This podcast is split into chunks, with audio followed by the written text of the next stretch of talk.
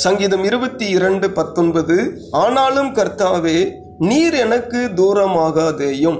என் பெலனே எனக்கு சகாயம் பண்ண தீவிரித்து கொள்ளும். ஆமே இந்த சங்கீதக்காரனாகிய தாவீது தேவ சமூகத்தில் இந்த சங்கீதத்தை எழுதும் பொழுது அநேக காரியங்களை குறித்து இதில் எழுதுகிறார்.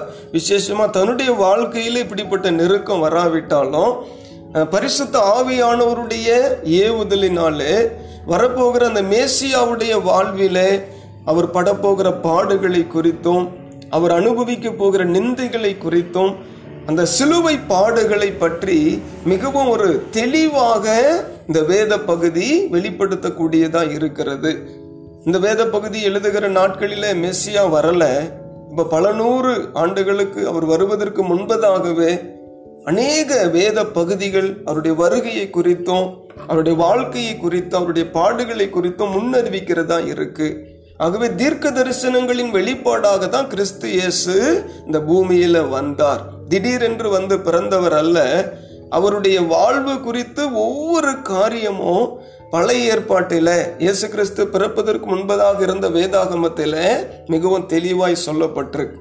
அப்படி சொல்லப்படக்கூடிய அப்படி சொல்லப்பட்டிருக்கிற ஒரு பகுதி தான் இந்த சங்கீதம் இருபத்தி இரண்டாவது சங்கீதம்.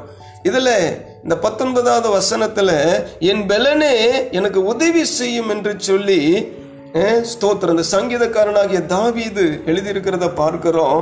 மேசியாவாகிய கிறிஸ்து இயேசு சிலுவையில் பாடுபடுகிற நேரத்தில் நொறுக்கப்படுகிற நேரத்தில் ஒடுக்கப்படுகிற நேரத்தில் அந்த பிதாவை நோக்கி கூப்பிடுகிற ஒரு கதறலாக ஒரு விண்ணப்பமாக ஒரு வேண்டுதலாக இந்த வேத வார்த்தை இருக்கிறது. அப்ப கர்த்தர் தான் பலனா இருக்கிறார். அப்ப அவரை நோக்கி கூப்பிடுகிற பட்சத்தில் தான் நமக்கு உதவியும் சகாயமும் வரும் என்பதில் இந்த வேத வசனம் நமக்கு நல்ல ஒரு சிறந்த தெளிவை கொடுக்கக்கூடியதா இருக்கு. சங்கீதம் இருபத்தி இரண்டு பனிரெண்டு முதல் இருபத்தி ஒன்று வரைக்கும் அதை நீங்க வாசிச்சிருப்பீங்கன்னு நினைக்கிறேன். அதுல பார்க்கும் பொழுது ஒரு நான்கு விதமான மிருகங்களை குறித்து ஊமையாக சொல்லப்பட்டிருக்கு இது அப்படியே சாதாரணமா வாசிச்சுட்டு போயிட்டா ஒன்றும் புரியாது. இப்போ அந்த ஒவ்வொரு மிருகத்துக்கும் ஒரு ஊமை சொல்லப்பட்டிருக்கு. அதுக்கு ஒரு அடையாளம் உண்டு. அதுக்கு ஒரு வெளிப்பாடுகள் உண்டு. அதை தான் நம்ம இந்த நாட்களிலே தியானித்து கொண்டு வருகிறோம். நேற்றைய தினம் வரைக்கும் இரண்டு மிருகங்களை குறித்து பார்த்திருக்கிறோம். இன்றைக்கு பதினாறாவது வசனத்தை எல்லோருமே சேர்ந்து வாசிக்கலாம். நாய்கள் என்னை சூழ்ந்திருக்கிறது பொல்லாதவர்களின் கூட்டம் என்னை வளைந்து கொண்டது என் கைகளையும் என் கால்களையும் உருவ குத்தினார்கள். அல்லே லோய்யா அப்ப இந்த இடத்துல பாத்தீங்கன்னா ஸ்தோத்திர ஒரு மிருகத்தை குறித்து சொல்லப்பட்டிருக்கு. நாய்கள் என்னை சூழ்ந்திருக்கிறது அப்படின்னு சொல்லி இந்த வேத பகுதியில் தீர்க்க தரிசனமா எழுதியிருக்கிறத பார்க்கிறோம். அப்ப வேதத்துல ஸ்தோத்திரம். நாய்களை குறித்து அநேக இடங்களில சொல்லப்பட்டிருக்கிறத பார்க்கிறோம். அப்ப ஸ்தோத்திரம் நாய் தான் கக்கினதை அது என்ன செய்யும்? திரும்பவும் சாப்பிடும் அப்படின்னு சொல்லப்பட்டிருக்கு. அப்ப இந்த நாய்கள் என்பது எதை குறிக்குது அப்படின்னா ஒரு ஒழுக்கம் இல்லாத வாழ்க்கை வாழுகிறவர்களை ஒழுக்க ஒழுக்கக்கேடான வாழ்க்கை வாழுகிறவர்களையும் மனம் போன போக்கில வாழுகிறவர்களையும் இந்த ஸ்தோத்திரம் நாய்கள் என்று வேதம் ஊமையாக சொல்லப்பட்டிருக்கு. அப்ப அந்த நாய்களுடைய குணம் என்னன்னா அதனுடைய மூர்கத்தனத்தை கூட சொல்லலாம். ஸ்தோத்திரம். என்னதான் நாய் பழகினாலுமே நம்மை கடிக்கவும் செய்யும். நாய் தானேன்னு சொல்லி நம்ம ஏமாந்திருந்தா அது திரும்பி கடிக்கவும் செய்யும். அப்போ இந்த இடத்துல சங்கீதக்காரனாகிய தாவீது இதை எழுதும் பொழுது நாய்கள் என்னை சூழ்ந்திருக்கிறது பொல்லாதவர்களின் கூட்டம் என்னை வளைந்து கொண்டது அப்படின்னு சொல்றார். அல்லே லோய்யா ஸ்தோத்திரம். அப்ப பாருங்க இயேசு கிறிஸ்துவை சிலுவையில அறைவதற்கு அந்த இடத்துல ஸ்தோத்திரம். காளைகள் இருந்தது எருதுகள் இருந்ததுன்னு சொல்லி பார்க்கிறோம்.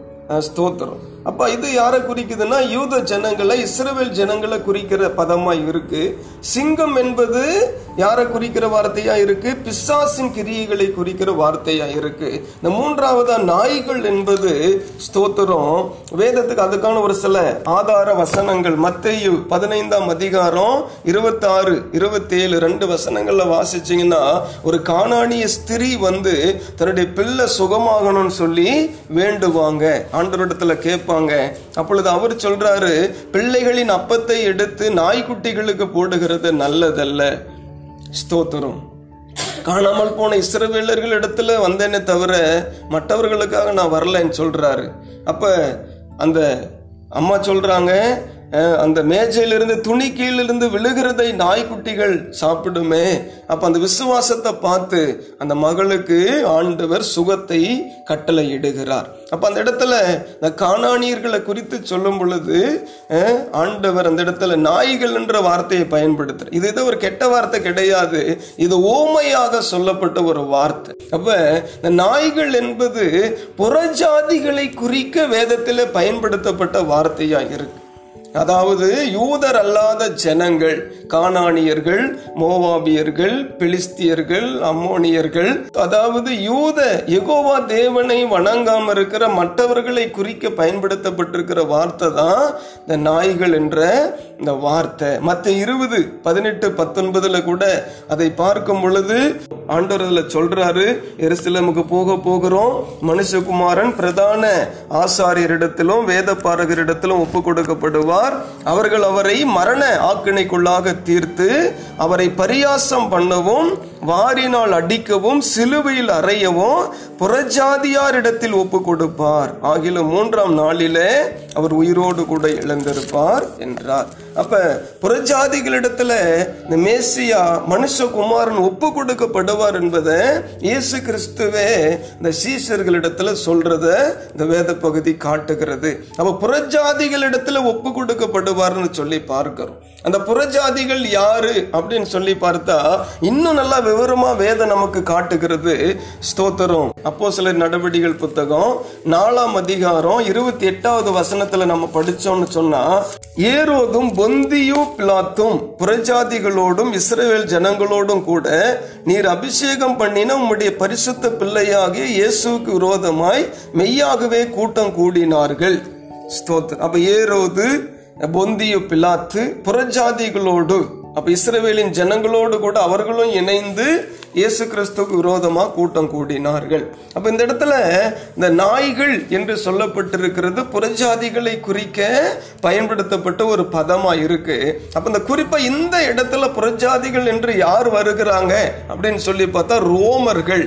அதாவது இயேசு கிறிஸ்துவை அறியாத எகோவா தேவனை வணங்காத இந்த ரோம அரசாங்கமும் அந்த ரோம அரசாங்கத்தின் கீழ் இருக்கிறதான படை வீரர்கள் பிலாத்து உட்பட அந்த ஸ்தோத்திரம் யாரெல்லாம் அந்த புறஜாதிகள்லாம் இருக்கிறாங்களோ எகோவா தேவனை ஆராதிக்காம இருக்கிறார்களோ அவர்கள் எல்லோருமே ஒன்று கூடி இயேசு கிறிஸ்துவுக்கு விரோதமா அவர்களும் தங்களுடைய கைகளை என்ன செய்தாங்க? நீட்டினாங்கன்னு சொல்லி வேதத்துல பார்க்கிறோம். அப்ப இதுல இந்த ஸ்தோத்திரம் சங்கீதம் இருபத்தி ரெண்டு பதினாறுல தெளிவா சொல்லப்பட்டிருக்கு நாய்கள் என்னை சூழ்ந்திருக்கிறது. அப்ப புறஜாதிகளின் கூட்டம் என்னை சூழ்ந்திருக்கிறது. பொல்லாதவர்களின் கூட்டம் என்னை வளைந்து கொண்டது. அப்ப யுகவா தேவனை ஆராதிக்காத அந்த ஜனங்கள் இயேசு கிறிஸ்துவை சிலுவையில அறைவதற்கு அவர்கள் வளைந்து கொண்டார்கள். என் கைகளையும் என் கால்களையும் உருவ குத்தினார்கள். அப்ப இந்த ரோமர்கள் தான் என்ன செஞ்சாங்க? இயேசு கிறிஸ்து கைகளில் ஆணிகளை அடித்தாங்க கால்களில ஆணிகளை அடித்தாங்க. அவர்கள் தான் அவருடைய தலையில முள்முடி கிரீடத்தை செய்து வைத்தார்கள். அவர்கள் தான் அவருடைய வஸ்திரத்தை களைந்து சிவப்பான அங்கியை உடுத்தினார்கள். அவருடைய முதுகில வாரினால் அடித்தார்கள் கன்னத்துல ஓங்கி அறைந்தார்கள் அப்ப இயேசு கிறிஸ்து புறஜாதிகளிடத்துல ஒப்பு கொடுக்கப்பட்டார். அதாவது இந்த இடத்துல நாய்கள் என்று உமையா சொல்லப்பட்டிருக்கு. அப்ப இகோவா தேவனை அறியாத துன்மார்க்கமான வாழ்க்கை வாழுகிற பொல்லாதவர்களுடைய கைகளில் ஒப்பு கொடுக்கப்பட்டார் அப்போ உலகத்திலேயே அநேகர்கள் எழும்பி வந்தாங்க. அநேகர்கள் ஆட்சி செய்தாங்க. அநேக அரசாங்கம் அநேக சாம்ராஜ்யங்கள் ஆட்சி செய்தது. அதாவது எப்கித்திய சாம்ராஜ்யம் பாபிலோனிய சாம்ராஜ்யம் அசிரிய சாம்ராஜ்யம் இப்படி பல பெரிய பெரிய சாம்ராஜ்யங்கள்லாம் எழும்பி வந்தது. எல்லார காட்டிலும் இந்த உலகத்தில் ஆட்சி செய்ததில் மிகவும் கொடூரம் உள்ளவர்கள் இந்த ரோமர்கள்னு சர்ச் ஹிஸ்ட்ரி சொல்லுது. உலக வரலாறு கூட சொல்லுது. இந்த ரோமர்கள் காலகட்டத்தில் தான் ஜனங்களை சிங்கத்துக்கு இறையா போடுவது ஸ்தோத்திரம். அவர்களை கட்டி வைத்து எரிப்பது சிலுவையில் அறைவது. அதாவது பயங்கரமான கொடுமை நிறைந்தவர்கள் தான் இந்த ரோமர்கள்.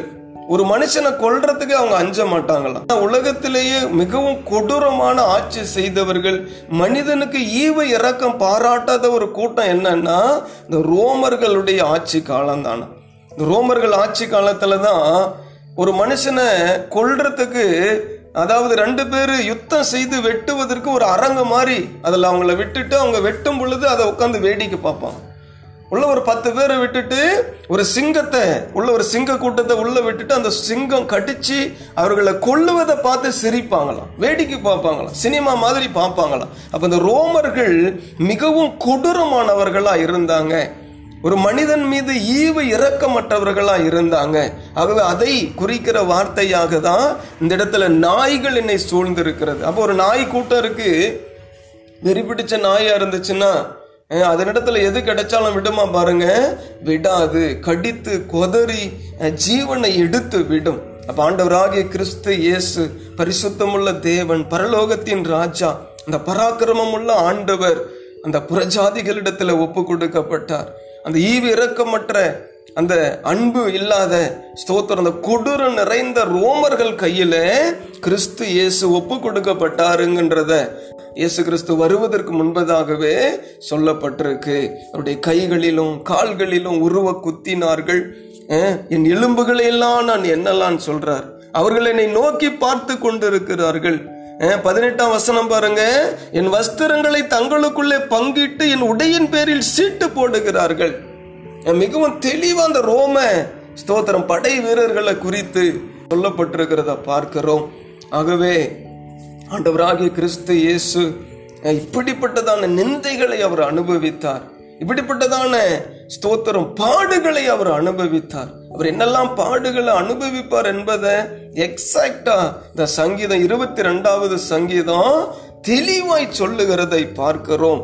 ஆகவே அவர் ஒருத்தர் தான் தேவகுமாரன் அவர் ஒருவர் தான் ரட்சகர் அவர் ஒருவர் தான் மீட்பர் என்பதை இந்த தீர்க்க தரிசனம் மாத்திரமல்ல இதற்கொத்த தீர்க்க தரிசனங்கள் வேதத்துல பல ஆயிரம் இயேசு கிறிஸ்துவை குறித்து தெளிவா சொல்லப்பட்டிருக்கு. ஆகவே அவர் மனுஷன்தான். அவர் ஒரு மதத்தை ஸ்தாபிக்க வந்தவர் ஒரு மார்க்கத்தை ஸ்தாபிக்க வந்தவர் அவர் ஒரு கூட்டத்தை சேர்க்க வந்தவர் கோஷம் போட வைக்க வந்தவர்லாம் சொல்லிட்டு இருக்கிறாங்க ஆனால் அப்படி அல்ல. இயேசு கிறிஸ்துவே உலக ரட்சகர் என்பதை இந்த ஒவ்வொரு வேத வார்த்தையும் நமக்கு என்ன செய்கிறது? தெளிவுபடுத்துகிறது. ஆனாலும் கூட பாருங்க ஆண்டவர் இன்றைக்கு அப்படியே செத்து போயிடல. அவர் உயிரோடு கூட இருக்கிறார். அவர் மறித்தது உண்மை. இப்படிப்பட்ட கொடுமைகள் எல்லாம் அனுபவித்தது உண்மை. ஆனாலும் மீண்டும் அவர் உயிரோடு கூட எழுந்து வந்துட்டார். அல்லேலோயா ஸ்தோத்திரம். அதுல காண்டா மிருகம்னு சொல்லப்பட்டு இருபத்தி ஒன்னாம் வசனம் காண்டா மிருகத்தின் கொம்புகளில் இருக்கும்போது எனக்கு செவி கொடுத்தார் நீர். ஸ்தோத்திரம். இந்த காண்டா மிருகம் என்று வேதத்தில் சொல்லப்பட்டிருக்கு கொம்புன்னு சொல்லப்பட்டிருக்கு. ஆனால் ஆங்கில வேதாகமத்தில் பார்க்கும் பொழுது வைல்டு ஆக்சன் என்றும் யூனிகான் என்றும் அழைக்கப்படும். இந்த யூனிகான் என்பது ஒரு கொம்பு வைத்திருக்கிற குதிரையை போன்றிருக்கிற ஒரு மிருகம். அது இந்த நாட்களில் உலகத்தில் இல்லை. அப்போ இந்த கொம்பு என்பது எதை குறிக்குதுன்னு சொன்னால் ஆளுகையை குறிக்குது. நீங்கள் அதை நல்லா விவரமாக அதை குறித்து ஆராயணும்னா தானியலின் தீர்க்க தரிசன புஸ்தகத்தில் பார்த்தா இந்த கொம்புகளை குறித்து நிறைய வசனங்கள் உண்டு. அப்ப இந்த காண்டா மிருகம் என்பது பலத்தது அது வல்லமை கொண்டது. ஸ்தோத்திரம். அதனுடைய கொம்பு என்பது ஆளுகையை குறிக்க பயன்படுத்திய ஒரு வார்த்தை. அதாவது ஒரு அத்தாரிட்டியை குறிக்கிற வார்த்தை. இயேசு கிறிஸ்துவ சிலுவையில் அறையக்கூடிய அந்த அதிகாரம் கொடுக்கப்பட்டதுன்னு சொன்னா அந்த பிளாத்துக்கு கொடுக்கப்பட்டது.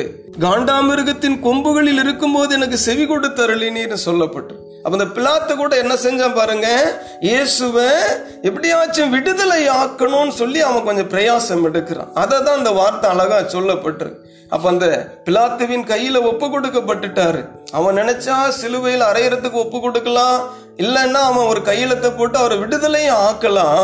அந்த நேரத்துல கூட ஸ்தோத்திரம். தேவன் தம்முடைய மகிமையை வெளிப்படுத்தினார். அந்த பிளாத்து கூட இறங்கினான். அவருடைய மனைவியும் சொல்றாங்க இந்த மனுஷனை குறித்து எச்சரிக்கையா இறையா நான் நேற்றைய தினத்துல கனவில் நான் ரொம்பவும் வாதிக்கப்பட்டேன். சொப்பனத்துல ரொம்ப வாதிக்கப்பட்டேன். அவர் நீதிமானா இருக்கிறாரு. அவரை நீ என்ன செஞ்சிடாத சிலுவைக்கு ஒப்பு கொடுத்துறாதன்னு சொல்லி அந்த பிலாத்தினுடைய மனைவி கூட சொல்றத குறித்து வேதம் சொல்லுது. ஆனாலும் பாருங்க அந்த ஜனங்கள் கோஷம் போட்டதுனால சிலுவையில் அறையும் சிலுவையில் அறையும் என்று அந்த ஜனங்கள் கூக்குரல் இட்டதுனால அவன் தண்ணியை எடுத்து கைகளை கழுவி இந்த இரத்த பலி உங்க மேலேயே வரட்டும்னு சொல்லி அவன் கைகளை கழுவி இயேசுவ சிலுவையில ஒப்பு கொடுக்கிறான். காண்டாமிருகத்தின் கொம்பு என்பது அரசாங்கத்தை குறிக்கிறது அதிகாரத்தை குறிக்கிற வார்த்தை. அப்ப இப்படி இந்த வேத பகுதியில் இயேசு கிறிஸ்துவின் பாடுகளை குறித்து மிகவும் தெளிவாய் முன்னறிவித்திருக்கிறத பார்க்கும் பொழுது ஓ அந்த தேவனை நம்ம பிடிச்சுக்கிட்டோம். அந்த தேவன் நம்மை வந்து ரட்சித்திருக்கிறார்.